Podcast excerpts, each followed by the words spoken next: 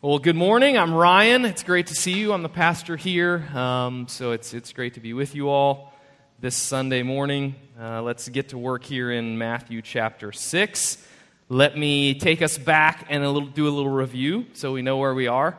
And let's go back to chapter 6, verse 1. So if you have your Bibles, you can kind of flip back or look back to verse 1. Again, if you don't have a Bible, there should be one in the seats in front of you.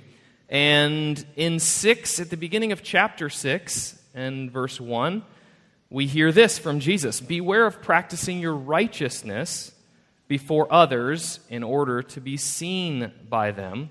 And then Jesus goes along and gives three examples of that, we said. So you might say, What does it mean to practice your righteousness in front of others in order to be seen by them? And Jesus says, Let me give you three examples. First, the one of giving to the poor and he gives the example of giving to the poor and kind of sounding a, a, a trumpet and making it a big deal. Same thing with giving. Uh, how, do you, how do you give in a way that kind of brings glory to yourself and makes yourself feel righteous Will you do it and you sound a gong or you, you draw attention to yourself, you do it in public places, that kind of thing. Um, um, when, you, when you pray and then also when you fast, he's going to say today, how do you do, how do, you do that? How do you, how do you fast in a way that uh, brings glory to yourself and makes other, others feel like they're less righteous. Well, so that's where we're going. That's what Jesus is doing. This is the third example of the three. Here's the sermon summary for you that kind of summarizes where we're going. Fasting connects us to the hidden reality that we feast on Jesus. Fasting connects us to the hidden reality that we feast on Jesus. Well, what does practicing fasting in order to be seen by others look like? Jesus tells us. He says this Look gloomy like the hypocrites, who disfigure their faces so that their fasting may be seen by others. So you kind of look downtrodden, you know, it's like, oh, what's wrong, dear friend? It's like, no worries, I'm just miserable because I love God. You know, it's a, it's a wonder why people aren't just coming in droves to be Christians, you know? It's like, it's so terrible, but praise God, you know? Great. You are so righteous. Sign me up, please. Right? And so he says to these things. Sometimes we have this in our house where our kids, you know, when they've done something wrong, it's like, what happened? What? It's like they're, they're pretending to be really sad about it. Now, I know that they're not really sad about it. but they're doing a great job of pretending. And that's what these people here are doing with fasting. Right? They're, they're looking gloomy and sad. They're wearing their worst clothes for the day. You know, they're not taking a shower. Their hair is disheveled. Because why? Because they're so righteous and religious and following God. And so, God, help us when we get to the place where our righteousness needs to be seen by others and need to be affirmed by others and we do it in a way that is, is in public like this. It, the part about it that doesn't really make any sense is the fact that Jesus is saying, right, like, I've given you my righteousness as yours. And now you're trying to kind of create a righteousness that's less than that one? Does that make any sense? Why does that make any sense? You know, it's like saying, I'm a billionaire and I'm going to work really hard to become a, become a thousandaire. It's like, what? Why? Or maybe better, that would fit this kind of example is hey, I'm a son, and I'm going to work really hard to be an employee of God. Why? You're already a son. Why work hard to be something less than what you already have? Do you see? And so that's what some of the religious people are doing, and that's why say, Jesus is saying in this, in this new kind of uh, relationship with God, it doesn't make any sense that, that way of religion doesn't, it doesn't even fit. And they get what they wanted. In verse 16, he says, Truly I say to you, they have received their reward. So, just like we said last week, hey, they fool some people. Some people are like, wow, they fast twice a week. Amazing. That's probably what they were doing, was fasting twice a week. Now, I fast, you know, usually from my mid morning snack to lunch every day without fail. I'm not making a big deal of it. You know, I'm just, I'm just saying I do that. Um, but they fast twice a week. So They're already, you know, much more dedicated than myself and most of you, right? But that was never prescribed in the scriptures. In the Old Testament scriptures, they had a once a year fast. And then at other times, they would fast if there was a, a national emergency or a time of intense prayer, something like that, they would fast. But they instead said, no, like, this is the law fast twice a week. But that was never there. They just made that up. Well, Jesus prescribes a different way he says when he starts in verse 17, But when you fast, but when you fast. So notice, very important, Jesus didn't throw away the religious practice necessarily. What he does is he attacks the way it's being done and the reason for which it's being done. That's really, really important that Jesus doesn't just get rid of the whole thing. Now, you might say, why not? And, and some of you have asked these questions as we've been going through this. Why not? If, in, if what he says in chapter 5 is right, which is we have no righteousness of our own, we can never attain to the law, therefore he's given it to us, so we have it completely. There's nothing else to do. We have righteousness in full. Full righteousness is ours in Christ. We don't add anything to it. We can't change it. He will, God will never leave us. It's all secure. Haven't you removed all motivation for people to do any good works now? Like, why would we do anything? Why would we be involved in any spiritual practices at all? And some of you have thought that, I know. Even if you haven't told me, you've thought it. Because I think it some days too. Why not just kind of chuck these spiritual practices? What seems like Jesus is saying that the practices themselves are not the problem but the way and the reason for which they're being done, that's the problem. So, why not just get rid of them all? I think because, as we talked about before, in this overthrow of the religious system for a relationship, it's not just getting rid of everything involved in there, but some of those practices are important. But there's a, there's a relationship there that maybe some of these practices actually point us to actually sort of allow us to experience in a, in a deeper way.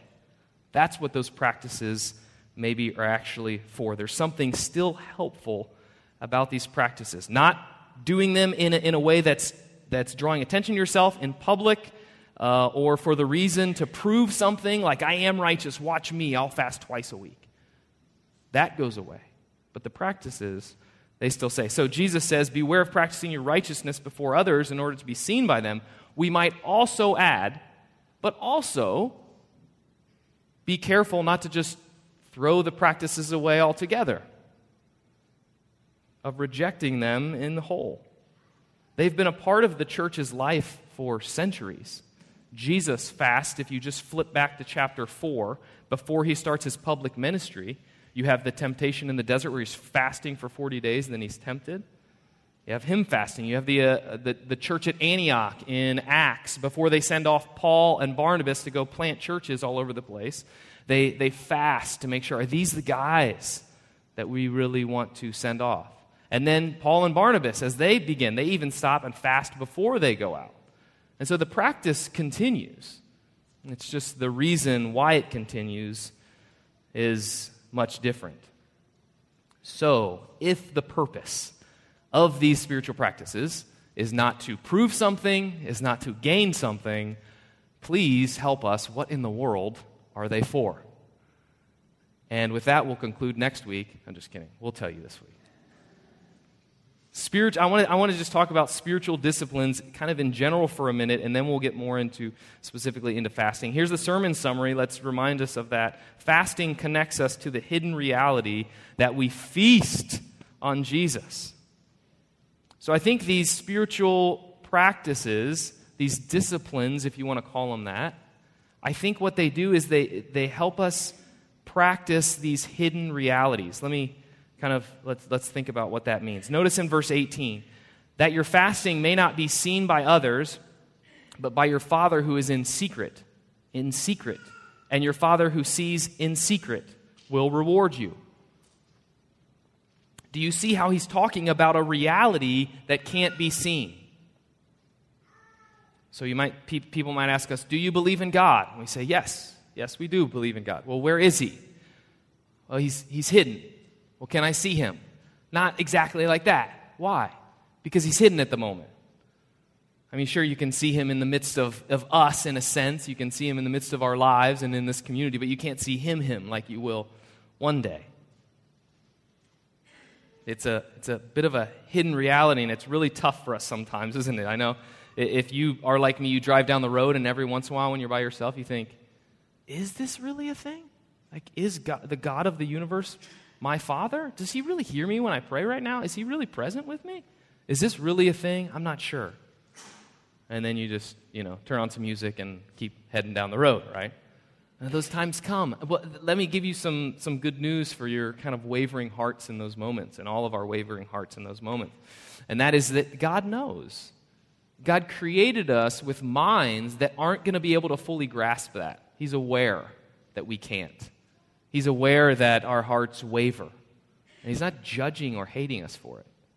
He's, he's saying, I know, I know, child. I know it's hard to remember that I'm present. I know it's hard to remember that I'm here. I know it's hard to remember that I'm your father and you speak to me because you can't see me. You know? I know it's hard. I know. The reminder of the unseen reality. So that's why, in the midst of that kind of difficulty to realize those things about God, enter these spiritual practices that I think are very helpful. So look at these three and the, the examples that he gave and connect them kind of to the gospel reality. Think about giving to the needy. We're practicing the reality that God is our Father and provider. Yes, uh, we have jobs and they make money and they do all that stuff right, but, but here's the reality of things the unseen reality. The seen reality is that I get money, it goes into my bank account, I take it, I pay for things. That's the seen reality. But there's something that's even more true, and that's the unseen reality. And that is the fact that God provides for me. And I only really see that when I get fired from my job. I only really see that when we hit tough times and I'm desperately calling out to Him. But the reality is that all the time, God's my provider. So we give. Why? Because we know He's going to provide anyway. This stuff isn't my stuff. This money isn't even my money. It's His money. And He can make more. You know, he can make it rain any, any day he wants. It, it, it's, it's his money. So we give, knowing that he'll, he'll provide. Even in the midst of our giving money away, he'll provide. And we also say, you know what? It connects me with the gospel reality that I am poor and needy, another unseen reality, because I have money and a house and a car and all my needs are provided for. But I need to be connected with the reality that I'm poor and needy and desperate. And so when I'm able to give to the poor, that's a reminder friend, you and me, we're no different. I'm poor, I'm needy, and Jesus came to me and gave. Gave something that I could have never earned myself, his righteousness. Connects us to that gospel reality. Prayer, same thing, right? Prayer connects us to the gospel reality that we have a real relationship with God, that we can talk to him, that he listens, that he hears our prayers, that he's with us in those moments. We can communicate to Him and He cares. And then fasting, which we're going to spend a little time talking about, practicing the reality that Jesus, as we, you heard in the prayer of confession, that Jesus is the bread of life, that He is truly the living water, and that we ultimately we feast on Him. He is the one who sustains us. See, symbols in the, in the Christian life are really important. Maybe you've noticed that because we have this bread and this juice. I'll say wine because that sounds better. But bread and wine that we take, that's the, the we say, this is, this is helping us understand the body of Christ broken for us and the blood of Christ shed for us. And so we have a symbol here to remind us of that, right? And then we have this symbol of baptism, where it's, it's a symbol of being washed clean of your sins a, a, symbol of what Jesus does. You see how God gave us these things, these tangible things, to help us understand the unseen realities. Same here with fasting. Think of this from Colossians chapter 2 the fact that we are in Christ, but it seems like we're kind of individuals, right? That's the, the seen reality is that we're just a bunch of individuals. But that's not really how we, it truly is. Colossians 3 2 through 3. Set your minds on things above, not on the things that are earth. For you have died. No, I'm alive. I'm right here standing. I know the reality is that you've died. and your life is hidden with Christ in God. Well, I don't remember that on a day to day basis. On a day to day basis, I'm Ryan, I'm alive, I'm making my own choices, I'm in me, I'm independent, and I'm doing my thing. And I need this to come back to the unseen reality. No, no, no, you've died. Your life now is in Christ. That's your true life. That's where you really exist today, in Christ. So it seems like to us with fasting that food sustains us. But according to Jesus, there's something more important than food that sustains us in Matthew chapter 4, 2 through 4. And after fasting for 40 days and 40 nights, he was hungry. And the tempter came to him and said, Hey, if you're the Son of God, command these stones to become loaves of bread. But he answered, It is written, Man shall not live on bread alone but by every word that comes from the mouth of God. You see, hunger is a daily thing that hits us. You can't go very long at all without realizing our need for food, right? It comes very quickly to many of us. Maybe you can skip a meal because you're busy or something, but at some point it hits and you realize, I need food to sustain me or things are going to go bad. In our house, we say you start to get hangry. Somebody get that kid some food in a hurry because it's going, you know, it's going downhill fast. Me and Kate never have that problem, but the kids have the problem. We have to help them with that problem. Get the food. We, you know, it's, it, they're, they're realizing their desperate need for it. Well, I think that's just rigged by God. He put that in there to be a parable or, or a signpost to something greater.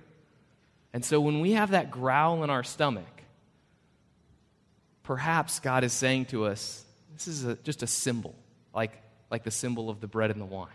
It's a symbol of something greater. Your desperate need for me. Your soul is yearning for me. But the, the, you, you pay attention to the physical a lot of times more than that, but, but your soul is yearning for me. And so he's put this in place. If you think it's even before this, before sin enters, remember? in the garden, they have all these trees they can eat from. And my guess is that every time they became hungry, maybe they were reminded, what a good father we have. That when I'm hungry in my stomach, all I do is this solved, done. What a gracious and good God. And that's a reminder and a picture of, of the real relationship ha- that they have with Him. That He provides for all of their needs, that He would eventually provide for all of our needs in Christ our needs for forgiveness and righteousness. So, the word that we feast on of, I did it all in, in your place, Jesus says, in the midst of our restless and anxious soul. The word of, I forgive you and love you in the midst of sin's condemnation. The word of, you have my righteousness in the midst of us finding ourselves trying to create our own. The word of, I am the living water, when we're out thirsting, trying to be satisfied by all these things that will never, ever satisfy the longings of our souls. Fasting connects us to the hidden reality that we feast on Christ. Charles Spurgeon, who is a, a, preacher, says this There are seven days, seven feast days in his weeks. So imagine hearing that in the context of fasting twice a week and having feast days and fast days. And Spurgeon says, Let me tell you about the, the weeks of Christ. There's seven feast days in his weeks. There's no fasting, there's only feasting on Christ. There are seven feast days in his week. And as many as are those days, so many are the banquets in his years. Who has ever returned from his door unblessed? Who has ever risen from his table unsatisfied? His mercies, they're new every morning and fresh every evening. Praise God. And there is a time where we will no longer need to fast. And Jesus talks about it in Matthew chapter 9. The disciples of John come and they're kind of saying, like, how come your disciples aren't fasting? like we are. And Jesus says this Can the wedding guests mourn as long as the bridegroom is with them? The days will come when the bridegroom is taken away. Jesus will ascend as, as he is now. And then they will fast. So we're in a, a season where fasting is appropriate, but there is a day where we, we will truly feast on Jesus, and we won't need the fasting to point us to the feasting on Jesus. We won't need the fasting to, to help us realize a hidden reality because it's not going to be hidden. He's going to be there with us, and we're going to be feasting on Him every moment of every day. Won't that be glorious? And notice in there, there's something about His presence being there. When His presence is there, the, the reality of His presence is there, you, you don't fast because He's there and He's the bread of life. But when He's taken away, and his actual presence is not there, then it's time to fast. And so that's, that, that's what I'm talking about here is I, I think the fasting helps us get to that, a realization, a greater realization of his presence. Uh, something that's often neglected when we're just going through life. I'm not saying that his presence isn't with us when we're here, when we're gathering for to eat together, all those things. Of course, it's there.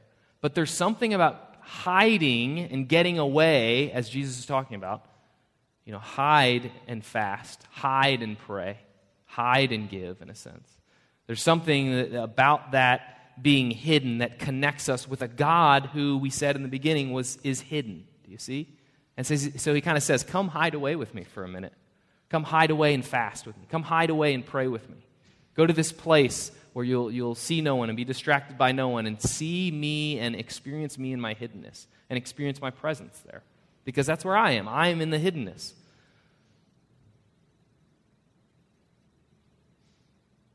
But if you only, the, the, the danger, I guess, is, if we only see his presence in kind of the big groups, only in like when there's thousands of people, you know, praising him at some great concert or something that's great, or you, you hear someone speaking about a, a salvation that's amazing, or someone is healed, or some word from the Lord, or whatever it might be, if we only say, oh, God's presence was so there in that moment, and, you don't see God's presence in the hiddenness, then what happens is, is you're going to miss it in the mundaneness of life. Where's his presence then? It's nowhere to be found. It's only in those big moments.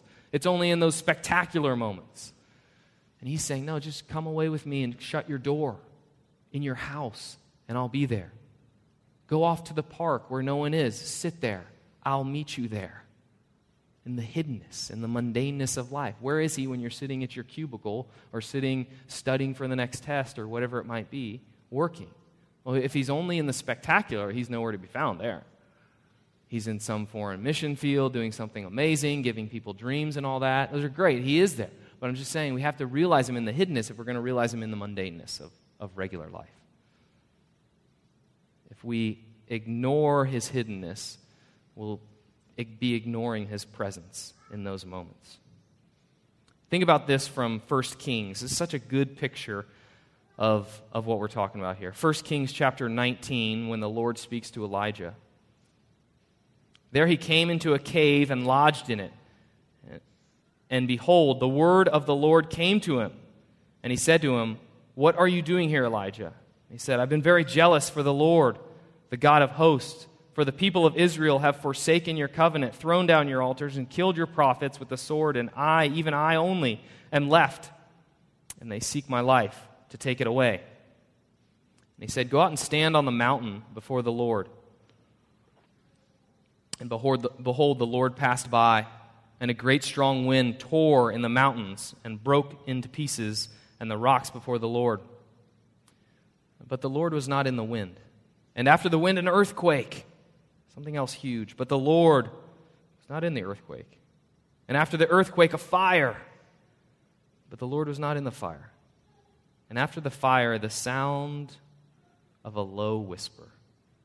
And when Elijah heard it, he wrapped his face in a cloak and went out and stood at the entrance of the cave, and behold, there came a voice to him that said, And what are you doing here, Elijah? You see how God hides himself often in this, this little low whisper. He's just hidden. He wasn't in the big, he was in that little low whisper. He hid himself there. Back to verse 18.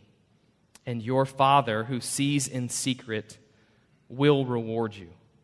As I was thinking about this, I'm wondering if Jesus is saying, everyone who fasts gets what they wanted from it.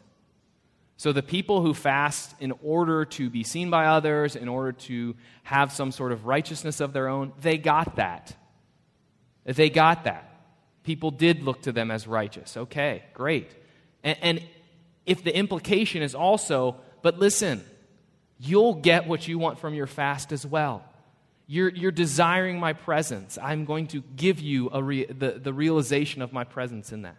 And see, he's saying, Your Father, when you go in secret and fast, your Father who sees in secret will reward you in secret. Now, it's not like a not like a transaction thing, like if I pray for this today and fast, I'll get it the next day. I'm not talking about that. But what I'm saying is, is if we're fasting to have a greater and deeper realization of the presence of God, He, over time, have a long view, but over time, He grants us that because He sees us there in secret. He's not ignorant of that.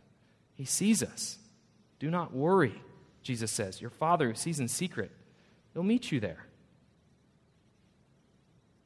His promise is that He'll meet us there and that we'll realize, again, over time, may we realize as we fast in private that Jesus truly is our feast, that He truly is the bread of life, that He truly is the thing that sustains us. It's Jesus Christ Himself that we need to be sustained. Let's pray.